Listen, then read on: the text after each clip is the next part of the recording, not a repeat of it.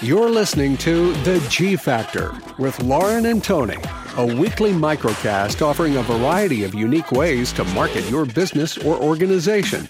Now, without further ado, here are the hosts of G Factor Lauren Doherty and Tony Van. Believe that it is May. May 3rd, Lauren. May 3rd. Yeah, I mean, I feel like April like flew by, but yet every month prior to that for the past year was about three months in one. So I don't know what's happening at this point. Like fast and then slow, fast and then slow. So at this point, I don't understand. I think I'm going to blink and it's going to be December or it's going to be one day. Like I, you just don't know what the Right. time frame. No. ridiculous life. Uh, to that note, on that positive message, uh, today I thought maybe we should talk about uh, layering strategic marketing tactics and maybe even discussing a little bit about uh, all in versus uh, staged uh, vehicles or options. How's that sound? I think that's sage advice for sure. Let's talk about it.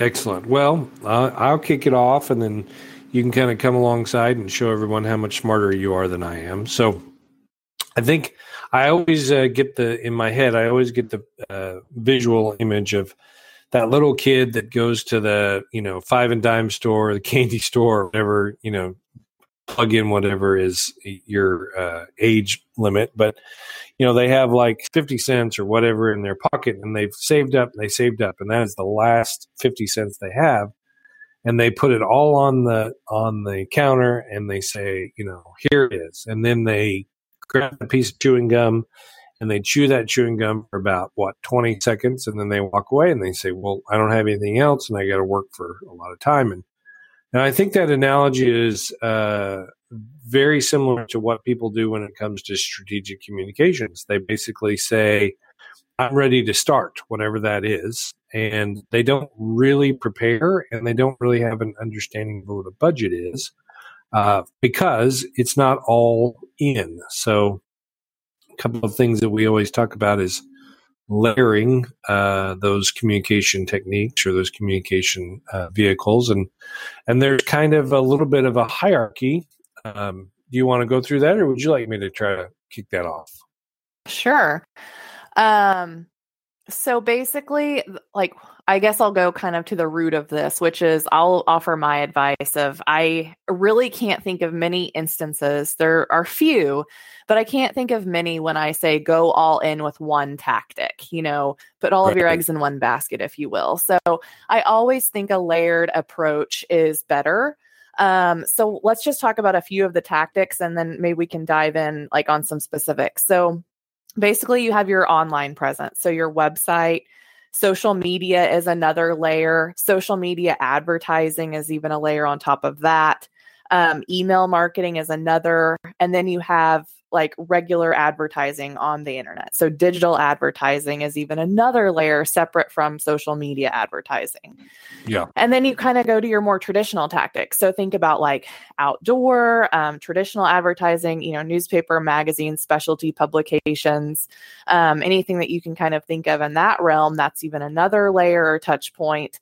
And then earned media um, or even influencer marketing. So there are several tactics that we're going to talk about, you know, in a layered approach and what that means um, and some specifics there, but those are kind of the basic, what I would call each layer pretty foundational that everyone's pretty familiar with, if you will.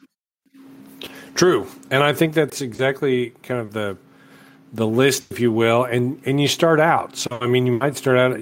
Um, one thing I we didn't mention, I think your ability start is getting a brand. I mean, the logo in itself, the name in itself, you got to start there.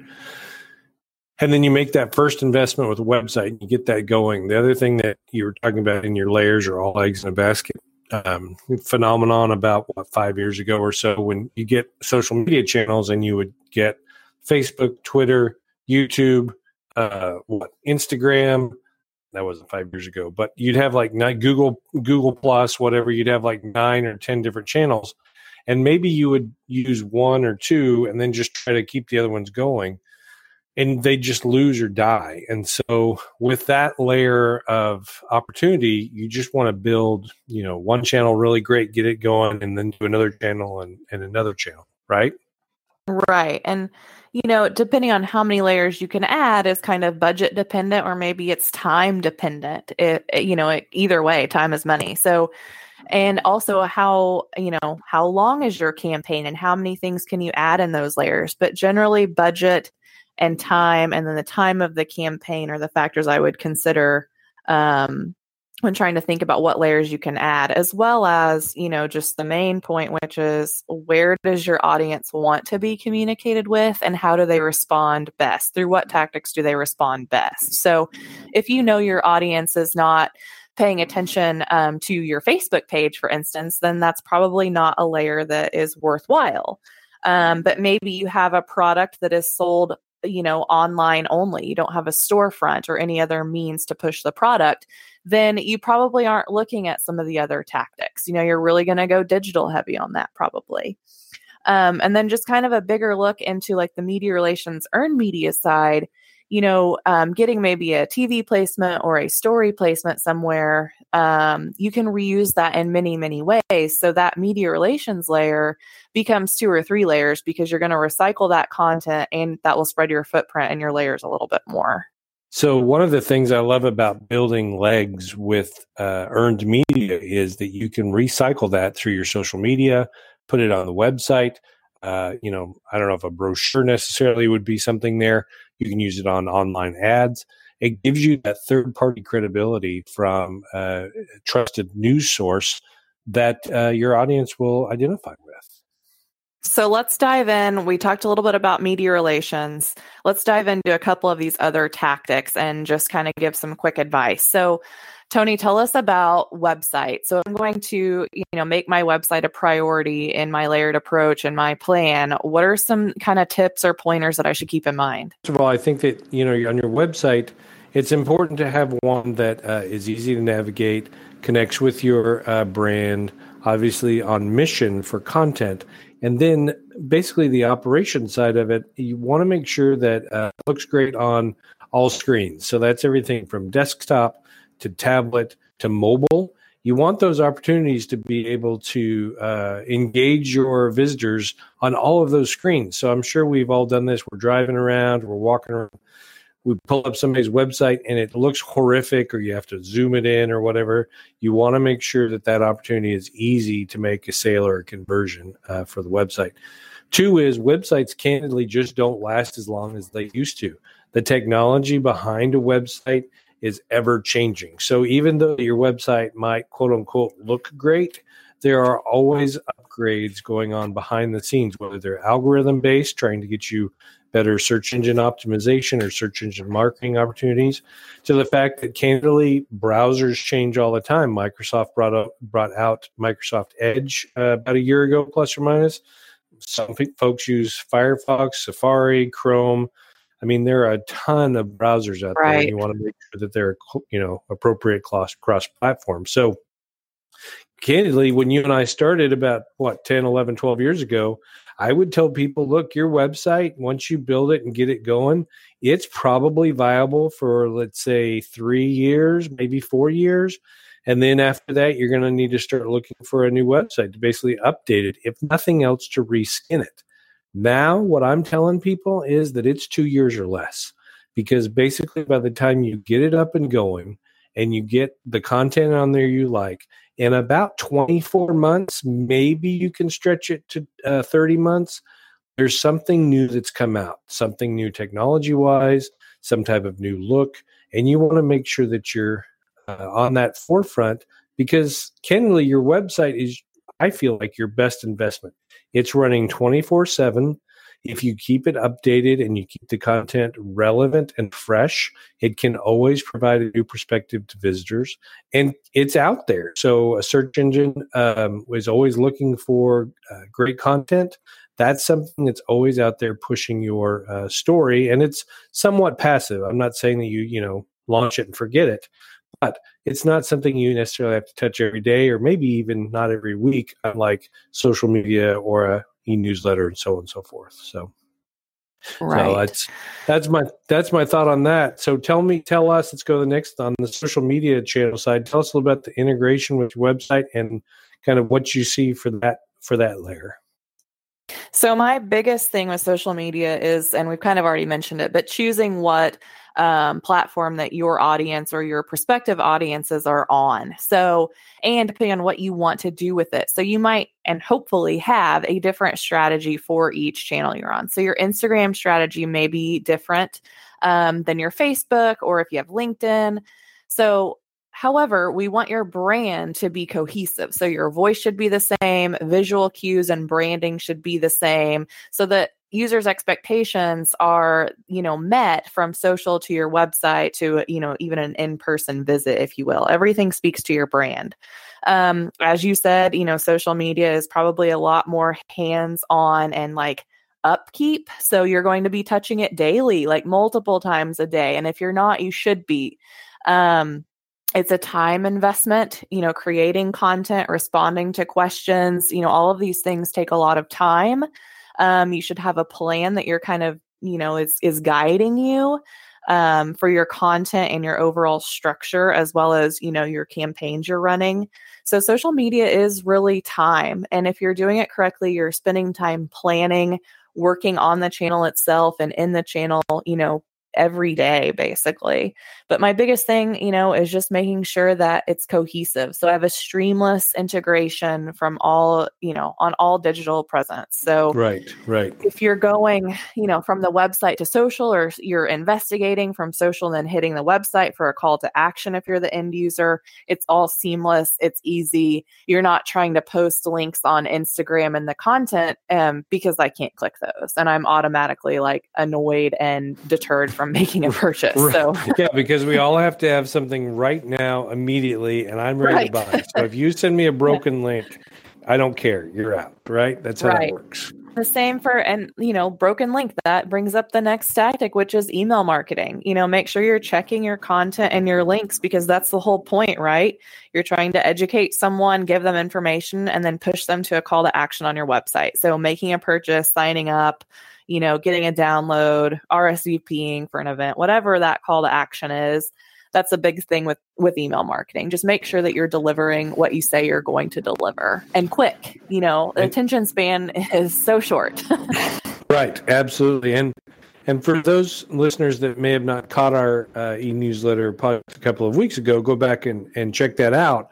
But what I really like about the message that is being delivered, I feel like we're delivering it, hopefully, is the integration of all of these steps. So we started with a website, then we're doing social media. Now we've pushed into a newsletter. You just mentioned the fact that the newsletter then would theoretically push back to a, the landing page on the website, and you would, of course, promote both the website, the content, and your newsletter, or you know, subscribing newsletter through your social media. So all three of those uh, pieces are really playing in the same pond, if you will. Right, exactly. So, you know, let's just pretend, you know, you're pushing a new um, device that you're selling, right? A product. Your campaign should, you know, with these layers, should be using the same messaging, you know, the same visual cues. You should have a photo catalog, video, all of these assets that then you're you're just pushing through different channels. So you're trying to touch people in different places and multiple times to get them to take an action, basically. So the same thing with any advertising you know, if it's digital or traditional, you'd be pushing the same things, you know, visual cues the same, strong branding, strong message, trying to get, you know, the same result, which is, you know, someone to make a purchase or take that action that you want them to. So, yeah, you're just driving traffic, just driving traffic, making that conversion. And we've all seen this. I mean, whether we're active or passive users in this, if if you've been on any type of social media, if you've ever been on the internet, you've probably seen an ad. And most likely, whether you've done it on purpose or not, you've probably clicked on an ad or a link. Right. Oh, yeah. So, the other part of this, which we kind of get out of the interwebs, if you will, we remove ourselves from the world wide web, are just traditional ads. Those traditional ads that we either see while we're driving around, such as outdoor or, you know, bus bench shelter, whatever, things on TV, uh, magazine, that type of thing. Um, still pretty viable. I will tell you, I, I keep looking at OTT and seeing what that looks like, which is basically the ads inside of uh, Prime or uh, Netflix mm-hmm. or Hulu or that type of thing. I think there's still movement there, especially where people are are pushing away from a traditional uh, cable um, situation or you know dish situation. Uh, what are your thoughts? Any any additional thoughts on that? Yeah, I mean, aren't you watching Netflix or, you know, Amazon Prime, Hulu, whatever, and on your phone at the same time anyway, or your computer? I mean, I'm doing that right now. And re- I, I, mean, yes, that's what I'm doing. And po- we're doing their podcast at the same time. So, I mean, it's, I mean, I personally have seen an ad for something and dialed up the website pretty much simultaneously, honestly. Yes. So, yeah. I mean, and it depends obviously on your audience and what you're pushing, but I think it's definitely a viable option. And I've I've seen some pretty good statistics out there um, and some return on investment numbers that are pretty impressive. So yeah. I don't think that's going anywhere. I think it's going to continue to grow. No, but yet another layer. I mean, I think that's I think that's where you get um, separate kind of the low from the high. I mean, when you start taking those spins on uh, the traditional media side, whether it's you know commercials or advertising or whatever, radio, TV, blah blah blah. That's really the next level in a budget because you have to sustain that for frequency, uh, which is basically. I mean, we just looked at a potential client's information, and you know, to run a TV ad or a radio ad uh, once a day or once every other day uh, that's not going to cut it. Uh, the, the amount of information is uh, so fluid in today's marketplace. Uh, you just have to have so much more, just so much more information. Right. Um, and that's where the layered approach, you know, to make a full circle here, that's why we always promote the layered approach. And like I said at the beginning, there may be some instances where there are only one or two layers, but there's generally not just one layer in the in the marketing plan. So uh, multiple touches and as many times as you can touch your audience, the better. Well, good deal, Lauren. So we're talking a little bit about layers, and we're talking a little bit about the World Wide Web, or also known as the information superhighway. I have both a surprise and a segue to that statement. Are you ready? Yes. Next week, special. I'm not even going to tell you who it is. Okay, I mean, I'll want, be surprised, gonna, just like everyone gonna, else. Everyone else, it will be a premier guest. We've never had this person on. The clue is, it was once to a super highway, but now is historic. So that's oh, our clue. Okay. And uh, I hope that you'll come back next week. You too, Lauren. I hope you'll come back uh, and maybe get your kicks here on the G Factor podcast. I already think I know who it is, but I won't spoil it. Don't don't spoil it if you know. So, all right. Well, on that note, we hope that you've enjoyed our layered approach uh, look at strategic communication. And for the G Factor podcast, I am Tony Van, and I'm Lauren Doherty, and we will look forward to talking to you next week. Thank you for listening to G Factor. For more episodes, additional information, and a way to connect with Lauren and Tony, visit theguildfactor.com.